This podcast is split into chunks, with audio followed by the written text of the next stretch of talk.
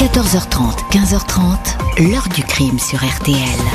Jean-Alphonse Richard. On a alerté pour une découverte de cadavre euh, par pendaison à son domicile. Il n'y avait pas de désordre particulier euh, dans le salon. La victime ne présentait pas non plus de blessures défensives ou quoi que ce soit. Il n'y avait pas d'autres lésions traumatiques suspectes. Quand on est parti de là, euh, la thèse du suicide pouvait aussi euh, être euh, tout à fait plausible.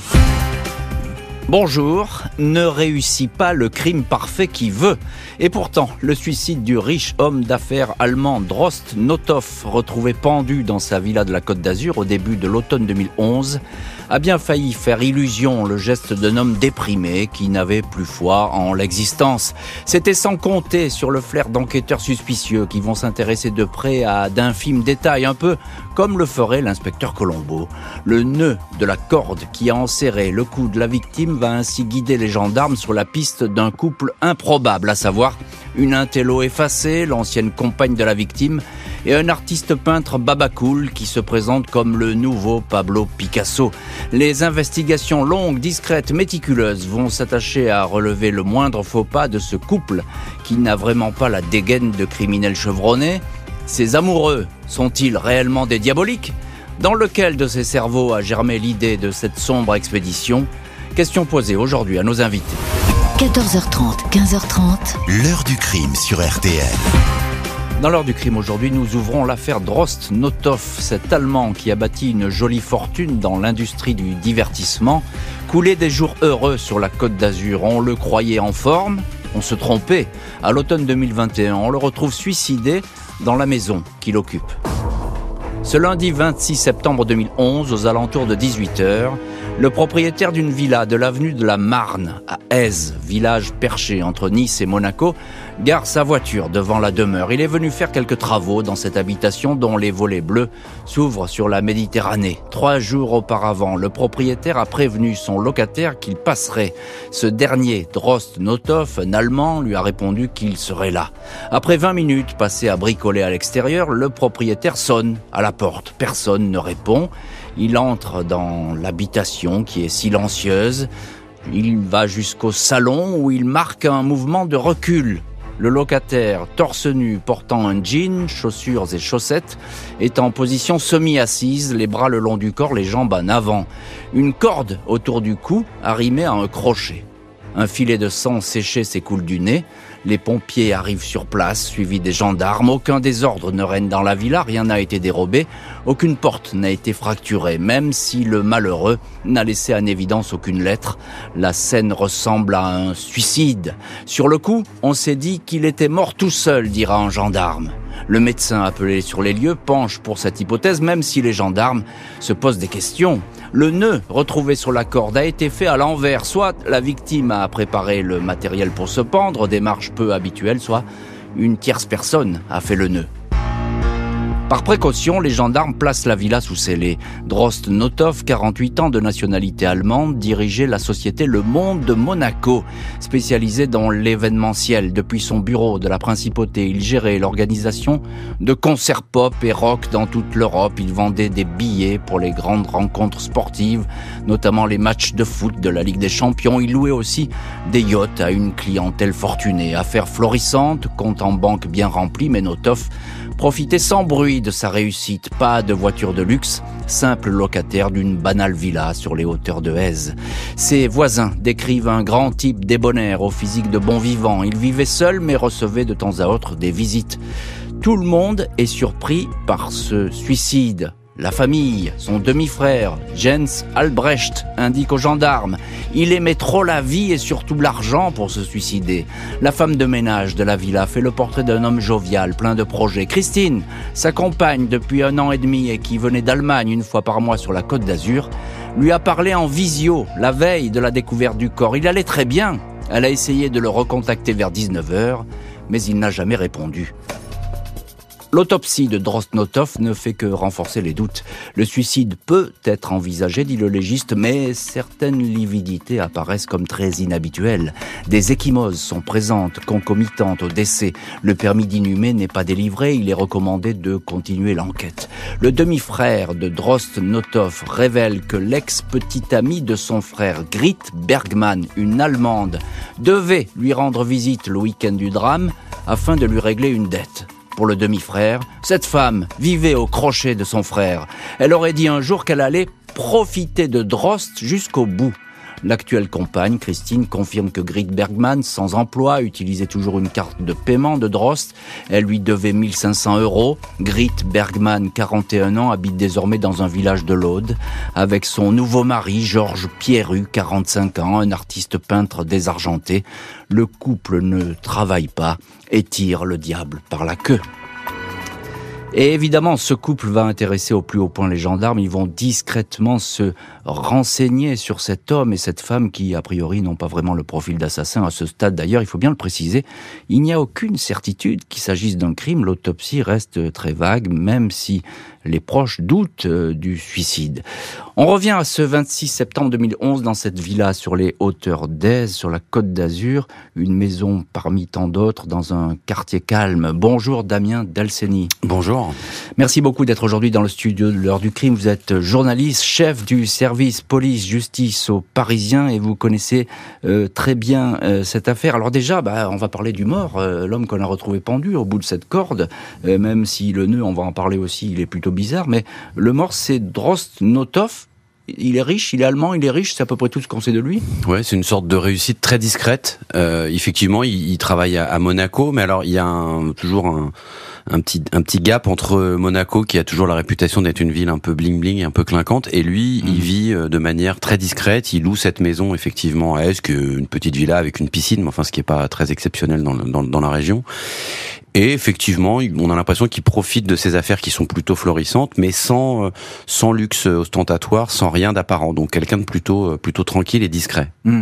Alors euh, tranquille et discret, et puis tout de suite on tique sur ce suicide entre guillemets, mmh. parce qu'il a plein de projets. Euh, il aime l'argent, hein, c'est son demi-frère le dit tout de suite. Oui, oui, il aime l'argent, il a plein de projets. Il a eu cette conversation téléphonique quand même avec sa, sa petite amie de l'époque qui vit en Allemagne, mais qui vient assez souvent le voir. Euh, ils ont parlé de plein de choses, de choses de, d'avenir. Euh, ils étaient même en train d'essayer de... Lui avait envisagé de déménager, de repartir en Allemagne, mais de garder un pied-à-terre. Oui, il voulait acheter une maison du côté de Munich et en même temps, il voulait garder ce pied-à-terre sur la Côte d'Azur, notamment pour ses affaires. Donc, on n'est pas du tout face à quelqu'un qui est dans un cul-de-sac, qui, est, qui a l'air dépressif. Il est au contraire en train de parler de projet, les affaires vont bien, donc il n'y a pas de raison apparente, d'autant qu'on ne retrouve pas vraiment des cris sur place pour qu'ils se donnent la mort ce jour-là. Mmh. Alors il y a cette histoire, tout de suite, alors là les gendarmes tiquent, et il faut dire que bon, ils ont du flair hein, mmh. sur ce coup-là, en tout cas ils ont l'œil, il mmh. euh, y a ce, le nœud de la corde, il faut nous dire en deux mots ce dont il s'agit, parce que il est fait à l'envers, c'est ça ? Alors c'est-à-dire que normalement quand quelqu'un se pend soi-même, il fait le nœud euh, voilà, en se le mettant autour du cou, et donc le nœud a un certain sens, et là quand les, les gendarmes découvrent ce nœud, alors qui a été en fait découvert par les pompiers qui sont les premiers à intervenir, qui essaient de le réanimer, mais ils laissent, les pompiers font bien attention de laisser le nœud tel quel. Et quand les gendarmes arrivent, ils se disent mais en fait ce nœud, il est fait comme si quelqu'un l'avait fait pour lui en fait, c'est-à-dire euh, il est fait à l'envers. Donc euh, soit quelqu'un l'a fait pour lui, soit il avait effectivement préparé un nœud avant de se pendre, mais ce qui est pas du tout euh, le, le scénario habituel euh, d'un suicide. Donc ça les fait tiquer tout de suite. Ils en ils en font état d'ailleurs. Au... Alors ce qui est pas d'ailleurs, ce qui est un autre détail qui aurait pu faire basculer l'enquête aussi, c'est que c'est pas un médecin légiste qui vient ce jour-là. C'est un généraliste du coin parce qu'il n'y a pas de légiste disponible ce, ce jour-là dans la région, et c'est un médecin généraliste qui est pas qui a pas forcément l'habitude de, de faire mmh. de découvertes de corps, et cetera. Mais qui lui aussi, alors en regardant à la fois ce qu'on appelle les lividités cadavériques et la position du corps et ce nœud, bon, tout le monde a un doute. Donc dans le doute, on dit on va on va pas enterrer ce corps, on va faire une autopsie et on va gratter un petit peu. Mmh, c'est ça. On, on va on va regarder de près cette histoire. Bonjour Eric Camus. Oui, bonjour. Merci beaucoup d'avoir accepté l'invitation de l'heure du crime. Euh, vous étiez à l'époque euh, vice-procureur à Nice, hein, c'est bien ça, Éric Camus hein ? Oui, c'est ça. Voilà, et aujourd'hui vous êtes procureur de la République de Narbonne. Merci de nous accorder un, un peu de temps pour cette émission de, de l'heure du crime. Donc à l'époque, bah, vous connaissez, vous avez à connaître euh, cette affaire, évidemment, vous allez euh, la regarder de près et avoir le, le dossier dans les mains. Euh, on le disait avec Damien Delseni, il y a cette histoire du nœud sur la corde, mais tout de suite, vous sentez que euh, vous et puis les enquêteurs Vous, vous tiquez sur cette mort, ça va pas, le, la scène de suicide, elle ressemble plus à une scène de crime, c'est bien ça, monsieur le procureur ? Alors c'est vrai qu'on regarde les choses euh, après coup, mais sur le moment, il faut bien se rendre compte que euh, des, des morts par, euh, par suicide sont extrêmement fréquentes, euh, et c'est un peu le, le drame de notre société. Mmh. Et euh, le parquet euh, est immédiatement avisé lorsqu'une personne est découverte euh, décédée dans des circonstances telles qu'elles sont décrites ou d'autres circonstances. Et en réalité, on se pose toujours des questions, mais euh, des questions qui doivent être posées à la lumière de nos pratiques. Euh, je vous écoutais tout à l'heure sur, sur le nœud coulant, euh, enfin le nœud qui a, qui a été fait. Mmh. Euh, c'est vrai qu'intuitivement, on se dit, non mais une personne qui se pend, nécessairement, euh, elle se pend en se mettant directement le nœud parce que c'est oui. un, un acte euh, d'autodestruction, donc euh, elle doit le faire dans, dans un moment euh, euh, extrêmement fort émotionnellement, sinon elle ne le ferait pas. Mais en, en réalité, en réalité, euh, nous assistons à des situations de suicide absolument incroyables. Euh, le nombre de personnes qui ont préparé leur suicide, ah, le oui. nombre de personnes qui ont préparé le nœud. Vous imaginez que, euh, de mémoire, j'ai dû avoir en, en deux ans, en trois ans d'activité à Nice, euh, cinq situations où les personnes se sont suicidées en s'entourant la tête avec un sac en plastique, c'est-à-dire en étouffant elles-mêmes sans avoir le réflexe de survie de déchirer ce sac. Donc, tout ça pour vous dire que c'était compliqué. Oui. C'était compliqué euh, de, de se poser les bonnes questions. Bien sûr. Et qu'elles se sont posées au fur et mmh. à mesure, en fait, des interrogations de la famille. Et bien sûr, et on, et on va aller voir ces interrogations qui vont, euh, qui vont surgir. Euh, Damien Delseni, encore un petit mot. Il euh, y a effectivement ce couple qui apparaît dans le sillage de cette enquête, assez vite d'ailleurs, puisqu'on parle de Grit Bergmann, mmh. c'est l'ancienne petite amie euh, de la victime. Justement, quelques mots sur Grit Bergmann. Qui, est, qui est-elle, cette femme ? Bah, c'était la femme, de, enfin la compagne de Drost Notthoff. Ça a été aussi une, une, son employé, quelque part son associé dans leur entreprise. Je crois qu'il il avait recours à elle aussi pour des, des histoires de... Elle était interprète. Elle parlait plusieurs langues, donc ça, ça pouvait l'aider dans, dans son business. Et effectivement, elle l'avait rencontré. Ils s'étaient rencontrés sur un site de rencontre euh, mmh. à l'époque en Allemagne. Donc, euh, et ils venaient de se séparer, mais c'était une séparation qui n'avait pas l'air extrêmement conflictuelle. Et ils gardaient des liens euh, l'un avec l'autre. Amicaux. Ouais. Hein, on peut le dire comme ça. Bonjour, maître Julien Darras.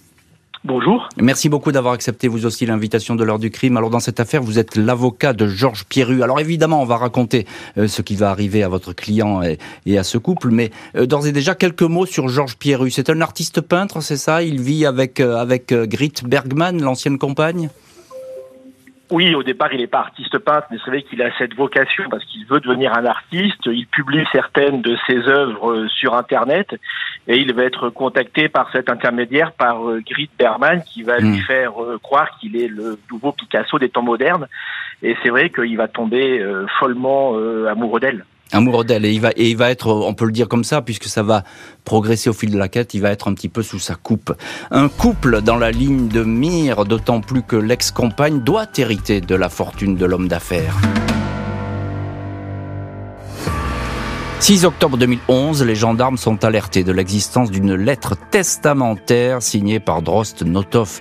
Elle a été adressée sans autre précision à un notaire de Monaco.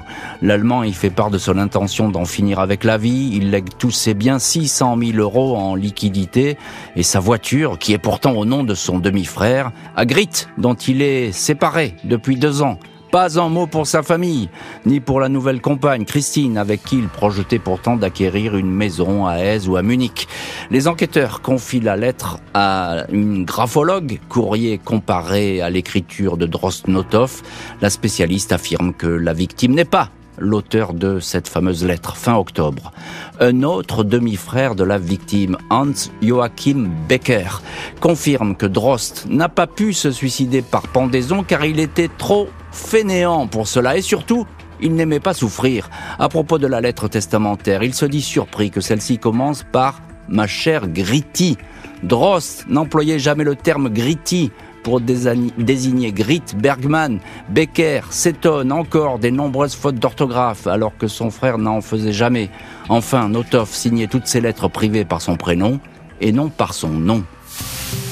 Les gendarmes localisent sans difficulté Grit Bergmann qui habite le village d'Esperaza, dans l'Aude, à une cinquantaine de kilomètres au sud de Carcassonne. Cette Allemande, totalement inconnue de la justice dans son pays et en France, est une intellectuelle qui parle trois langues et se passionne pour l'Égypte ancienne. Georges Pierru, son mari, a lui déjà été condamné pour escroquerie, falsification de chèques, non-paiement de pensions alimentaires. Il a été marié et a deux enfants, Pierru, gardien de nuit, signe ses toiles sous le pseudonyme de Géo. Aucun succès, même s'il raconte à qui veut l'entendre qu'il a passé son enfance sur les genoux de Pablo Picasso, le maître qui aurait suscité sa vocation. dix-sept février deux mille douze, les gendarmes veulent interroger Grit Bergmann au sujet de la lettre. Pierru leur répond que Grit n'est pas là et qu'elle ne parle pas un mot de français. Pierru est rapidement questionné, il ne se souvient pas s'être rendu à Èze au mois de septembre deux mille onze.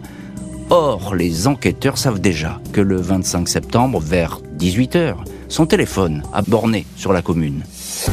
six août deux mille douze, presque un an après la mort de Drost Notthoff, le procureur de Nice ouvre une enquête pour homicide volontaire et tentative d'escroquerie.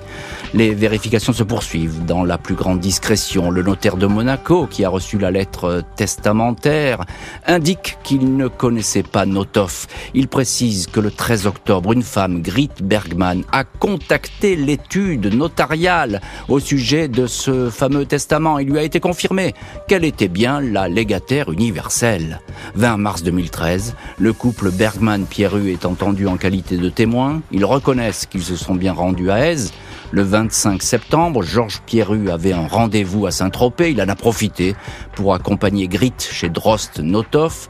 Elle voulait effectivement le rembourser et régler sa dette. Mais quand ils sont arrivés à la villa, eh bien il n'y avait personne. La porte est restée close.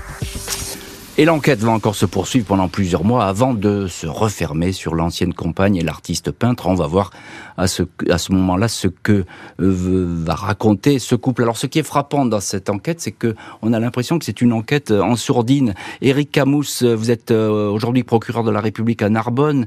Vous étiez à l'époque vice-procureur à, à Nice. Alors un mot là-dessus, sur cette technique d'enquête, parce qu'on a l'impression que les, les gendarmes, ils ont progressé euh, à pas feutrés, euh, presque dans l'ombre, pour peu à peu amasser des, des éléments. C'est comme ça que, que cette enquête s'est construite ? Alors c'est comme ça que l'enquête s'est construite. Elle s'est construite aussi par le, le temps que les gendarmes euh, pouvaient consacrer à ce dossier par rapport aux multiples dossiers euh, dont ils avaient la charge. En réalité, il y a eu, euh, il y a eu une, une réunion, une rencontre avec les gendarmes. C'était un mardi. Alors il se trouve que je me souviens très bien de ce moment. Mmh. Parce que euh, après cette rencontre avec les gendarmes, qui a duré une heure à peu près, c'était entre dix heures et onze heures, Euh, le lendemain, euh, j'ai pris la décision d'ouvrir une information judiciaire, donc de saisir le juge d'instruction. Mais je peux vous dire que j'étais pas, j'étais pas à l'aise d'ouvrir cette information judiciaire parce que je me disais, bon sang, je vais saisir le juge d'instruction sur des faits potentiellement d'escroquerie, c'était cette histoire de, mmh. euh, de testament, mais aussi pour des faits d'homicide volontaire. Alors que, à la vérité, qu'est-ce que j'ai véritablement pour mmh. dire que euh, la victime a pu être euh, assassinée ou en tout cas tuée volontairement. Et je me rappelle être descendu voir la collègue de l'instruction, à la limite en m'excusant d'ouvrir l'information judiciaire, mais juste en lui disant, et je me rappelle de mes mots, voilà, je j'ouvre une information judiciaire parce que je peux pas faire autrement. Je n'arrive pas à envisager le classement sans suite de ce dossier. Alors, peut-être que ça n'aboutira à rien, Euh, mais au moins, euh, sur ce dossier-là, on aura le, la, la satisfaction de se dire qu'on n'a pas commis d'erreur. Alors c'est passionnant ce que vous nous racontez, Éric Camus, parce que ça veut dire que cette enquête, encore un petit mot, euh, cette enquête, elle ne tient qu'à un fil à ce moment-là. On, on, on a des doutes, mais rien de plus. Alors toutes les enquêtes tiennent à un fil pour la simple et bonne raison qu'à l'époque, et euh, donc nous étions euh, dans les années deux mille dix deux mille douze, le tribunal judiciaire euh, de Nice, c'était cent mille procédures par an. Ah oui. Pour quinze magistrats au parquet. Mmh. Donc vous imaginez ce La... que peut être le mécanisme de sélection des dossiers. Bien sûr. Pour tout simplement ne pas faire s'effondrer la machine judiciaire. Mais Et oui, quand c'est... on vous parle de crise de la justice, euh, à l'époque, c'était exactement ça. On oui. travaillait, euh, j'allais vous dire, nuit et jour. Euh, je me rappelle que le jeudi, avec les collègues, on terminait à deux heures du matin parce que on arrivait à tous se souder ensemble pour continuer à travailler. Le samedi et le dimanche, mmh. on était au bureau. Et sur ce dossier-là, c'était vraiment, euh, il y a trop d'éléments qui interrogent, et quand on se pose autant de questions, bon ben on y va. Mais oui, et quand on se pose autant de questions, il faut trouver des réponses. Damien Delseni, journaliste, chef du service police-justice au Parisien, ça, ça fait beaucoup là. Bon, il y a la corde évidemment, ce que dit euh, Éric Camus, c'est passionnant, parce qu'on s'aperçoit qu'effectivement on marche un petit peu sur des œufs dans cette histoire, mais il y a, cette, il y a ce, ce testament, alors là ce testament il est, il est étonnant, parce que la graphologue elle dit tout de suite c'est pas lui, c'est pas, ouais, c'est pas alors, la victime. D'abord la corde, et après on a la ficelle un peu trop, un peu trop grosse du testament. Effectivement, le testament, alors ça aurait pu être une, une bonne idée, entre guillemets, criminelle, mais Euh, ça a été fait en dépit du bon sens parce que c'est fait avec des fautes d'orthographe que Drost ne fait pas, c'est pas signé comme il faut, euh, c'est donner un surnom qu'il ne donnait pas à, sa, à son ancienne femme, c'est écrit en majuscule alors qu'il n'écrit jamais en majuscule. Mmh. Donc effectivement, alors il y a à la fois le, le testament qui n'est pas très bien fait et en plus il y a la concordance de la date, c'est-à-dire c'est quand même un testament qui tombe sacrément bien, quoi. C'est-à-dire qu'il le fait, pof, euh, il se suicide derrière et c'est Grit qui est l'ex-femme. Alors en plus, on se dit bon, il peut avoir gardé des bons rapports avec son ex-femme, mais enfin Drost, il a refait sa vie depuis avec une autre femme avec laquelle il a des ça fait deux ans qu'il a des projets avec son avec sa nouvelle sa nouvelle compagne, donc c'est complètement aberrant de se dire que il va euh, il va on donner peut... tout tout son tout son héritage va partir pour son ex-femme. Enfin, ça peut... paraît très incroyable. On peut pas y croire, et c'est ce que dit euh, monsieur le procureur, à savoir qu'il y a il y a beaucoup plus de questions que que de réponses. Maître Julien Darras, dans cette histoire, vous défendez Georges Pierru. Alors Georges Pierru, je le répète, c'est l'artiste peintre qui est effectivement désormais en, en ménage avec l'ex-compagne de, de la victime. Euh, ils sont entendus une première fois comme témoins, je dis bien témoins, c'est-à-dire qu'on va les relâcher, et cetera. Il n'y a, il n'y a aucun élément contre eux. Qu'est-ce qu'ils racontent à ce moment-là, au, au tout début de l'enquête ? Bah, au, au tout début de l'enquête, effectivement, ils sont entendus en qualité de, de témoins. Hein. Ils vont panier les, les relations que Drost Notthoff, la victime, pouvait entretenir avec euh, Grit Bergmann, mais effectivement, ils vont évoquer ce rendez-vous manqué, comme vous le rappeliez, mmh. en disant qu'ils n'ont pas pu le, le rencontrer et que le rendez-vous s'est terminé ainsi. Mmh. Et ils vont absolument nier une quelconque responsabilité euh, dans le décès de Drost Notthoff. Euh, euh, Maître Darras, c'est un couple qui vit, je veux dire, ils n'ont pas de ressources, ils n'ont rien du tout, ils vivent un petit peu au jour le jour, ils se sont trouvés, mais on a l'impression que c'est, c'est l'un qui épaule l'autre dans, dans cette histoire. C'est un peu ça, parce que c'est vrai que euh, le, le fait qu'il se soit rencontré, eh bien, euh, Georges Pierru a arrêté son activité professionnelle et puis en fait il s'est totalement consacré à, à la peinture, un petit peu encouragé en ce ça par euh, par Grit. Et puis Grit Bergmann, elle, elle, elle, elle a mal vécu, on va dire, la séparation avec Drost Notthoff, parce que c'est vrai qu'elle lui avait apporté beaucoup et c'était assez réciproque. Elle avait pu bénéficier, on va dire, de la fortune de, de Drost Notthoff. Et puis Grit Bergmann, comme vous le rappeliez, euh, de par le fait qu'elle parlait plusieurs langues, de par le fait qu'elle était originaire de, d'Allemagne de l'Est et qu'elle bénéficiait aussi de nombreux contacts avec euh, la Russie, avait, avait pu faire prospérer les, les affaires de, de Drost Notthoff. Et c'est vrai qu'elle attendait euh, un, un retour un peu plus important que ce qu'elle a mmh. eu de, de Drost Notthoff. Mmh. Donc c'est vrai qu'elle avait nourri, on va dire, un retentissement assez important euh, à l'encontre de son ancien compagnon. Euh, monsieur le procureur Eric Camus, euh, juste, juste deux petits mots. Euh, ce couple, il n'a vraiment pas euh, l'apparence de criminels chevaux. On n'a pas l'impression que ce sont des, des assassins ou des tueurs euh, tapis dans l'ombre. Oui, tout à fait. C'est ce qui euh, nous a encore mis un peu plus en difficulté, parce qu'il y avait un, un point qui, qui est essentiel dans toutes les affaires criminelles et sur lequel nous n'avions que des interrogations, c'est la date du décès. Mmh. Vous l'avez dit tout à l'heure, c'est un médecin généraliste qui intervient. Et euh, un médecin généraliste n'a pas la technicité d'un médecin légiste qui, s'il intervient sur une scène de crime, va immédiatement faire le premier acte euh, de tout médecin légiste, c'est prendre la température du cadavre. Eh oui. Et ça, nous ne l'avions pas. De mmh. telle sorte que nous avions un énorme point d'interrogation sur l'heure du décès. Eh oui. Et, Et quand vous ne connaissez pas précisément l'heure du décès, alors que vous pouvez l'identifier euh, grâce à la température, euh, grâce euh, à l'analyse des lividités cadavériques, mais qui a encore plus posé difficulté parce que l'intervention des pompiers avait pu briser justement ces lividités, bien sûr. Euh, eh bien, euh, il y avait des plages horaires qui... Euh, associé à la visite de ce couple, mais c'est pas parce que euh, une personne ou un couple va visiter euh, quelqu'un qu'automatiquement ils sont suspects.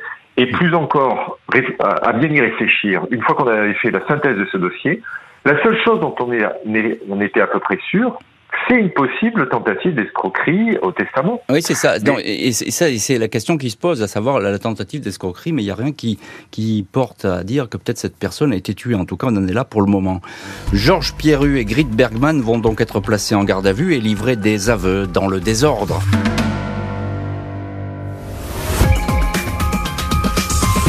L'ex-compagne et ex-collaboratrice qui dit euh, « Tiens, il me lègue tout ». Un peu étrange aussi dans le scénario. Pourquoi quelqu'un qui venait de refaire sa vie, tout d'un coup, euh, décide de léguer sa fortune à son ex ? On passe d'une affaire où on n'avait pas de mobile à une affaire où, effectivement, potentiellement, on a un mobile qui est la captation de la somme d'argent, de la petite fortune de la victime. vingt janvier deux mille quinze, Grit Bergmann et Georges Pierru sont interrogés dans les locaux de la gendarmerie de Nice. L'ancienne compagne confirme être venue à Èze avec Pierru le vingt-cinq septembre pour y rencontrer Drost. Elle répète qu'il n'était pas là. Elle dit avoir été surprise en recevant après la mort la lettre de Drost lui demandant de contacter un notaire de Monaco puis apprendre qu'elle héritait de sa fortune. C'était inhabituel, commente-t-elle. Elle dément avoir rédigé le testament, mais au fur et à mesure des questions, la femme se trouble. Elle est incommodée, elle se met à vomir, comme si son corps tout entier se vidait de secrets longtemps accumulés, dira un témoin de la garde à vue. Elle raconte tout d'abord que Pierru, qu'elle avait laissé dans la villa, est ressorti avec l'horreur sur sa figure. Il venait de tuer Drost. Après vingt-quatre heures de garde à vue, Grit Bergmann revient sur ses déclarations. Elle indique que Georges et elle voulaient tuer Drost. Elle ne supportait plus cet homme qu'elle décrit comme avide d'argent, obsédé sexuel. Georges a utilisé une barre à mine pour appuyer sur la gorge et l'étouffer. Notthoff a essayé de s'enfuir, il a reçu des coups, il ne respirait plus. Ils l'ont pendu pour simuler une scène de suicide. Face aux gendarmes, Georges Pierru, le mari, évoque lui un accident, une dispute où le ton est monté. Pierru est en pleurs. Il va changer plusieurs fois de version. Il affirme qu'il a écrit la fameuse lettre testament sous la dictée de Grit. À sa connaissance, tout le monde l'a surnommé Gritty. C'est pour cela qu'il l'a appelé ainsi dans la lettre. Il reconnaît avoir apporté avec lui la barre à mine et la corde qui ont servi au crime. Le mobile serait bel et bien l'héritage.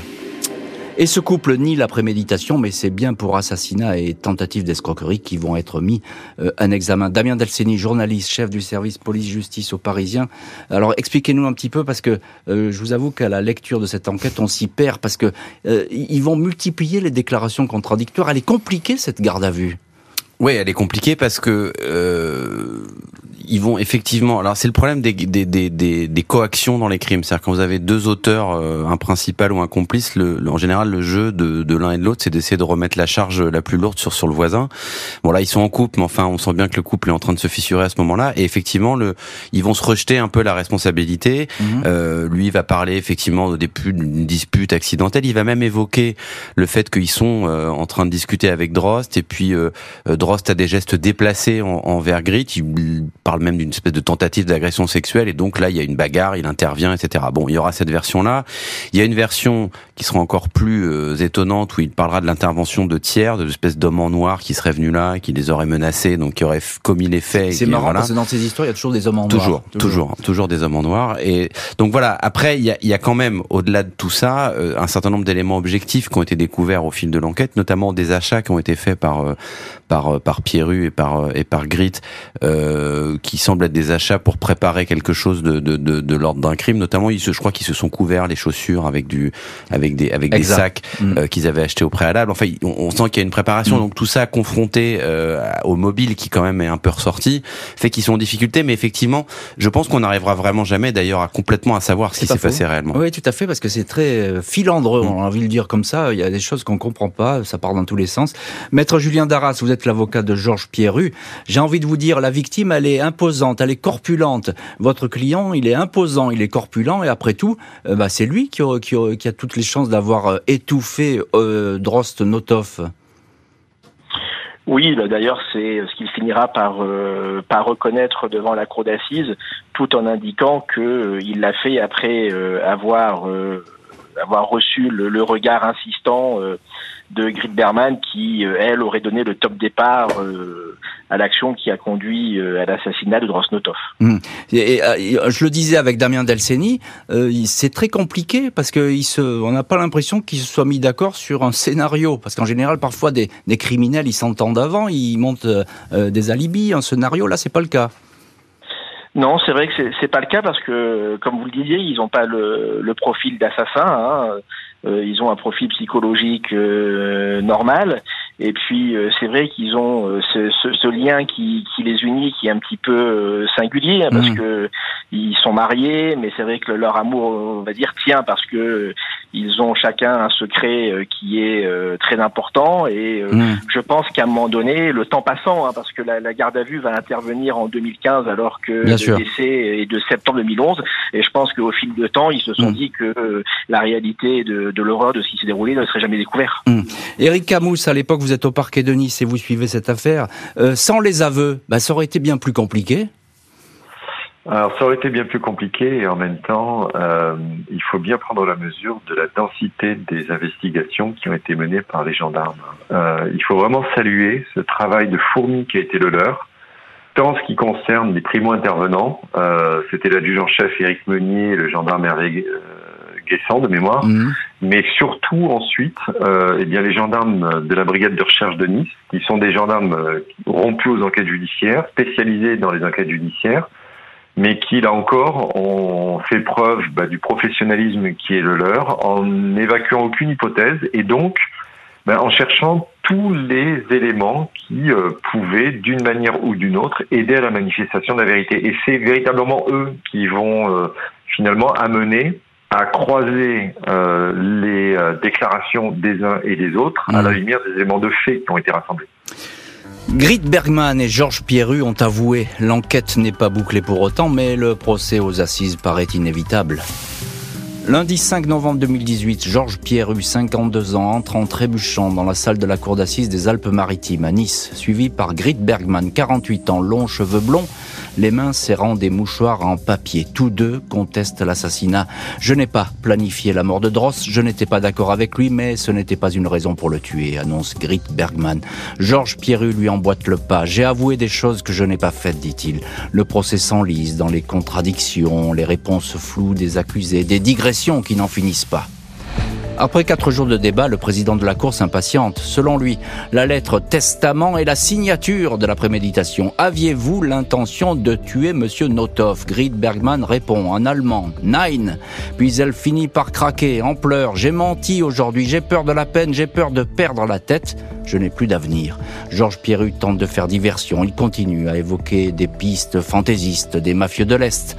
Et son épouse mythomane, la thèse de l'accident. Puis, il finit par céder. Comment une personne comme moi, en trois semaines, décide de faire ça? Cette idée de tuer Notthoff m'a été mise dans la tête. Pierru raconte que Grit a porté le premier coup, puis il a fait le reste. Il était à terre, inanimé. Je l'ai secoué. J'ai vu ses yeux, cette femme m'a fait perdre la tête, assure Pierru. Peut-être, mais le couple s'est pourtant marié, quatre mois après le crime.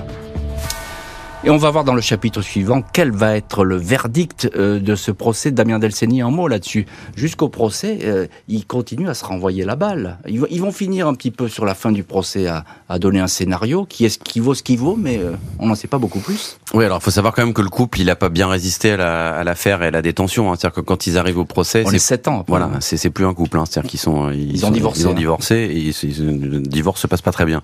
Euh, donc ils sont vraiment en opposition sur à peu près tout. Et encore une fois, en fait, le, le, le fond de cette affaire, c'est finalement... Qui a eu l'idée? Parce eh qu'en oui, fait, c'est, c'est, c'est toujours question. Ça. Lui, il va, va, va toujours se faire passer pour quelqu'un d'un peu passif, qui est tombé amoureux, fou de, de cette Grit, qui l'a un peu emmené vers des, des chemins, ensorcelé vers des chemins qu'il n'imaginait pas. Et elle va essayer à chaque fois de se présenter aussi comme quelqu'un d'un peu faible, euh, qui était elle-même sous influence. Donc c'est un peu de savoir qui était sous l'influence de qui, ou alors est-ce que c'est simplement le cocktail de ces deux-là qui se rencontrent et qui n'auraient peut-être pas dû se rencontrer. Lui, qui est cette espèce d'artiste un peu pourri, un peu fauché, un peu raté, un peu tout ce qu'on veut, qui va trouver peut-être dans ce projet criminel la première chose qui va réussir de sa vie en partie, mmh. heureusement qu'en partie, et elle effectivement qui nourrit à la fois une espèce de ressentiment profond contre son, son ex, et puis qui a besoin d'argent, parce que c'est quand même, au bout du bout, le mobile il est quand même là, quoi. Et c'est souvent comme ça, des couples qui se trouvent, hein, des mmh. couples criminels qui se trouvent, évidemment, on se demande pourquoi, comment ça marche, mais il y a une alchimie comme ça qui se fait. Maître Julien Darras, je rebondis sur ce que dit Damien Delseni, euh, vous êtes l'avocat, vous, euh, dans cette affaire de Georges Pierru, est-ce que dans cette affaire il y a un meneur ou une meneuse, euh, qui, qui a fait quoi, selon vous?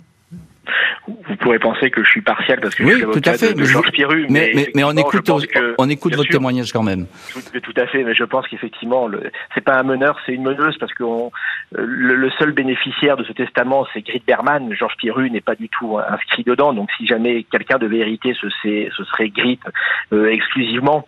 Et puis c'est vrai que vous parliez de, de, de la séparation, de ce divorce qui est intervenu en procédure. Tout est à l'initiative de, de Grit Bergmann, même pendant le procès de la cour d'assises, qui a une durée, une une semaine, euh, Georges Pierru, jusqu'à ce qu'il euh, l'avoue euh, son crime, euh, aura cherché pendant tout le temps du, du procès le, le regard de cette femme qui, qui l'a aimé. Et c'est vrai qu'à mmh. la fin, on se demande si euh, un jour celle-ci a eu des sentiments amoureux pour, pour ce dernier. Mmh. Éric Camus, vous étiez à l'époque vice-procureur à Nice et vous avez suivi toute cette affaire, vous avez piloté même euh, cette enquête. C'est vrai que c'est la grande question qui se pose. Qui, qui a eu l'idée finalement de ce projet criminel selon vous? Est-ce qu'on a, on a fini par le savoir ou pas? Non, euh, je pense qu'il faut avoir la, l'humilité de se dire que finalement euh, il reste des zones d'ombre sur, sur cette affaire et les zones d'ombre continueront à planer, avec quand même une vérité judiciaire qui a été posée par la cour d'assises et qui résulte de la condamnation qui a été prononcée. Mmh.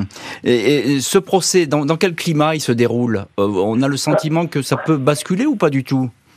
Alors le procès en lui-même, je n'ai pas pu le suivre parce mmh. que j'étais ensuite nommé procureur de la République à Montluçon, mmh. mais en revanche, on voit bien à travers les déclarations et surtout Euh, ce qui euh, a pu être amené par les enquêteurs, euh, qu'il existait une véritable alchimie entre les deux. Mais comme toutes les, les alchimies criminelles, elles tiennent tant que euh, le silence tient. À partir du moment où vous avez une, euh, une explosion de la vérité, eh bien finalement chacun essaie de se raccrocher à son propre intérêt, quitte à bien évidemment à faire passer l'autre pour le véritable instigateur. Hum. Chacun essaie, Damien Delseni, chacun essaie de sauver sa peau, on peut le dire comme ça ? Ah bah clairement, parce que oui, oui, là c'est tout à fait déjà ça. Dans les attitudes, ils se regardent pas. Hein. Puis il faut jamais oublier qu'un procès d'assises, c'est des jurés euh, populaires, c'est les gens qui vous jugent sont des gens de la société, et ces gens-là, on peut essayer de leur faire passer un message, on peut essayer de leur faire croire qu'on a été sous l'influence de l'un ou de l'autre, et c'est aussi ça que, que jouent des accusés souvent, c'est-à-dire qu'on n'est pas face à des enquêteurs ou des magistrats professionnels, on est face à des, des, des citoyens normaux. Et je pense que tout le jeu dans ces cas-là d'un procès, c'est de se faire passer pour celui qui en a fait le moins et qui l'a fait sous l'influence d'eux. C'est pour ça qu'ils ont continué à être très en opposition dans le box, en fait. De, de s'effacer l'un derrière l'autre, voilà. C'est ça. Hein. Il y a ce, il y a ce jeu un petit peu qui se joue lors de ce, ce procès aux assises. Mais il faut dire que, par exemple, les, les explications de Georges Pierru, euh, maître Darras, je sais, le, le défend, mais euh, Damien Delseni en mot là-dessus, elles ne tiennent pas, parce qu'il va redire à nouveau les hommes en noir, euh, oui, parce de qu'il complot, y a, parce, parce, qu'il y a, parce, qu'il, parce qu'effectivement, l'enquête a été suffisamment minutieuse et, et dans, dans la durée pour que voilà ce type de piste ait été totalement écarté et qu'il n'y a absolument aucun élément qui puisse accréditer tout ça. Donc évidemment, on sent bien que c'est quelqu'un qui cherche à qui cherche à fuir la responsabilité, qui cherche surtout encore une fois à ce que la lumière elle aille chez la voisine, quoi. C'est-à-dire que lui, il cherche à ce que la lumière vienne sur Grit et pas sur lui, et le contraire aussi. Donc il y a ce jeu de chat et la souris, mais bon, voilà, au bout d'un moment, ils ont été deux dans ce projet de toute façon. Après une semaine de procès, l'heure du verdict va sonner. douze novembre deux mille dix-huit, après une semaine de débat, les jurés des assises des Alpes-Maritimes rendent leur délibéré. Grit Bergmann et Georges Pierru sont tous deux condamnés à vingt-cinq ans de prison pour l'assassinat de Drost Notthoff. L'avocate générale avait réclamé trente ans. L'avocat de Georges Pierru, maître Julien Darras, se dit satisfait de cette décision. L'avocate de Grit Bergmann, maître Sabria Mosba, est nullement surprise par le verdict. Il faudra du temps à ma cliente pour digérer tout ça et se reconstruire, dit-elle. La famille de Drost Notthoff n'avait jamais cru au suicide. Elle sait désormais qu'il s'agit bien d'un crime, même si les accusés, dans leur souci permanent de se dédouaner, ne se sont jamais accordés sur le mobile et le scénario exact de l'assassinat dans la villa posée sur les hauteurs d'Èze. Et voilà donc pour ce verdict, la fin de cette histoire et de cette longue enquête. On retrouve dans l'heure du crime l'un de nos invités, Eric Camus, ancien vice-procureur à Nice et qui a piloté euh, cette enquête. Je sais que vous n'étiez pas au procès, monsieur Camus, mais euh, vingt-cinq ans pour tous les deux, ça, ça rejoint ce que vous disiez, c'est-à-dire qu'en gros, on n'a pas réussi, pardonnez-moi l'expression, à les départager. Et en même temps, il faut bien mettre en évidence toute la qualité du travail qui est réalisé par les, les présidents de cour d'assises. Mmh. Euh, un procès d'assises, c'est plusieurs jours. Plusieurs jours au cours desquels tout est dit, tout est débattu, et il faut pour les présidents de cour d'assises une maîtrise totale du dossier, une connaissance parfaite des éléments de procédure, des auditions, surtout lorsque euh, vous avez des propos qui euh, reviennent sur les propos initiaux, ah, bien sûr. Et donc mmh. de décliner à chaque fois afin d'interroger utilement euh, les personnes. Tout ça avec, bien évidemment, l'aide et l'accompagnement de l'ensemble des, des acteurs du procès pénal, hein, euh, Maître Darras qui est présent et que je me permets de saluer parce que j'ai souvenir euh, d'avoir passé euh, des moments de grande anxiété lorsque je l'avais en face, parce que le moins qu'on puisse dire, c'est que c'est un avocat aussi compétent que Que, que, que pertinent et ouais. pugnace. Et c'est vrai que nous avons, nous deux, de bons souvenirs, puisque à l'époque, je, je dirigeais la division criminelle et j'étais de tous les procès d'assises jusqu'en ouais. en deux mille, en deux mille treize. Donc on n'a pas départagé effectivement ces, ces, deux, ces deux accusés. Euh, Damien Delseni, c'est la preuve que, on, que l'enquête est allée au bout, même si le mobile, ben, on ne sait pas trop, et puis on ne sait pas trop qui a fait quoi, mais euh, le fait est c'est qu'ils sont tous les deux condamnés.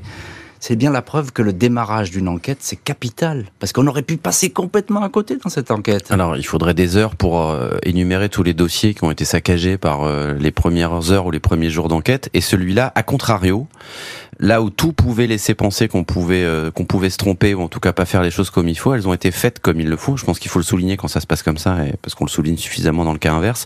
Là, faut pas oublier que les gens qui font les constatations, ce sont deux gendarmes de la brigade locale. C'est pas du tout faire injure, hein, à la brigade locale de gendarmes. Brigade mais, mais c'est pas une brigade qui est forcément habituée à traiter des affaires criminelles tous les jours.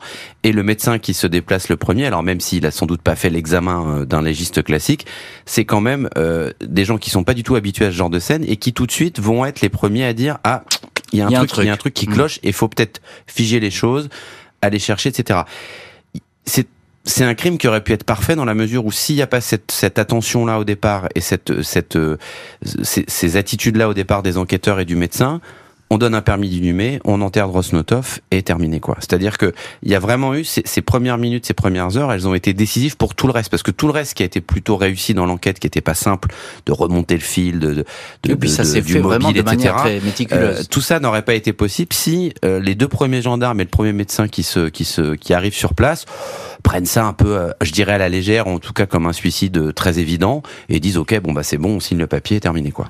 Maître Julien Darras, vous êtes également l'un de nos invités aujourd'hui dans l'heure du crime. Vous êtes l'avocat de Georges Pierru, donc qui a été condamné euh, comme son ancienne épouse à vingt-cinq ans de prison.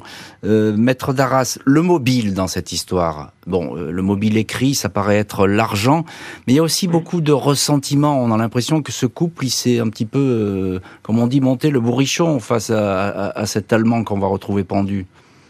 Oui, tout à fait, vous avez parfaitement raison. Le, le motif, il est, il est crapuleux. Et puis, surtout du côté de, de Grit Bergmann. Et puis après, on a un petit peu la personnalité de, de Georges Pierru qui, qui rentre en jeu parce que sur un terrain psychologique, il est un petit peu atteint, on va dire, de ce qui s'appelle la pensée magique. Ça fait, des, ça avait été développé à l'audience. C'est-à-dire que c'est quelqu'un d'assez crédule qu'on, qui croit à tout ce qu'on lui dit. Et c'est vrai que Grit Bergmann, pendant des heures, s'était apitoyé sur son sort en donnant une image de Drost Notthoff qui était totalement différente de la réalité et qui avait d'ailleurs fait passer aux yeux de, de Georges Pierru Drost Notthoff pour un monstre. Donc mmh. c'est vrai qu'il y avait cette volonté de la part de, de Georges de, de, de venger son amoureuse. Mmh. Et, et c'est la raison, une des raisons pour lesquelles il, il a participé à ce crime. Et c'est un mélange explosif que vous nous décrivez là, Maître Darras. Euh, Eric Camus, euh, procureur, ancien vice-procureur à Nice, euh, en quoi cette affaire vous a marqué? Parce que je sais qu'elle est un peu particulière pour vous, cette, cette affaire. Vous avez suivi toute l'enquête, je le rappelle. Ben, tout simplement parce que euh, l'anecdote que je citais tout à l'heure, elle est quand même bien restée dans ma mémoire. Lorsque je suis allé voir ma collègue juge d'instruction en excusant d'ouvrir cette information judiciaire, oui. parce que euh, c'est toujours un, quelque chose de difficile quand vous connaissez la charge de travail des juges d'instruction et la nôtre, et que vous vous dites... Vraiment là, je n'arrive pas à classer sans suite, mais est-ce que la collègue va avoir la même vision que moi? Quand j'ai la même vision que moi, c'est surtout les mêmes interrogations que moi, plongée qu'elle est dans tous les dossiers qu'elle a en charge, plus les affaires criminelles.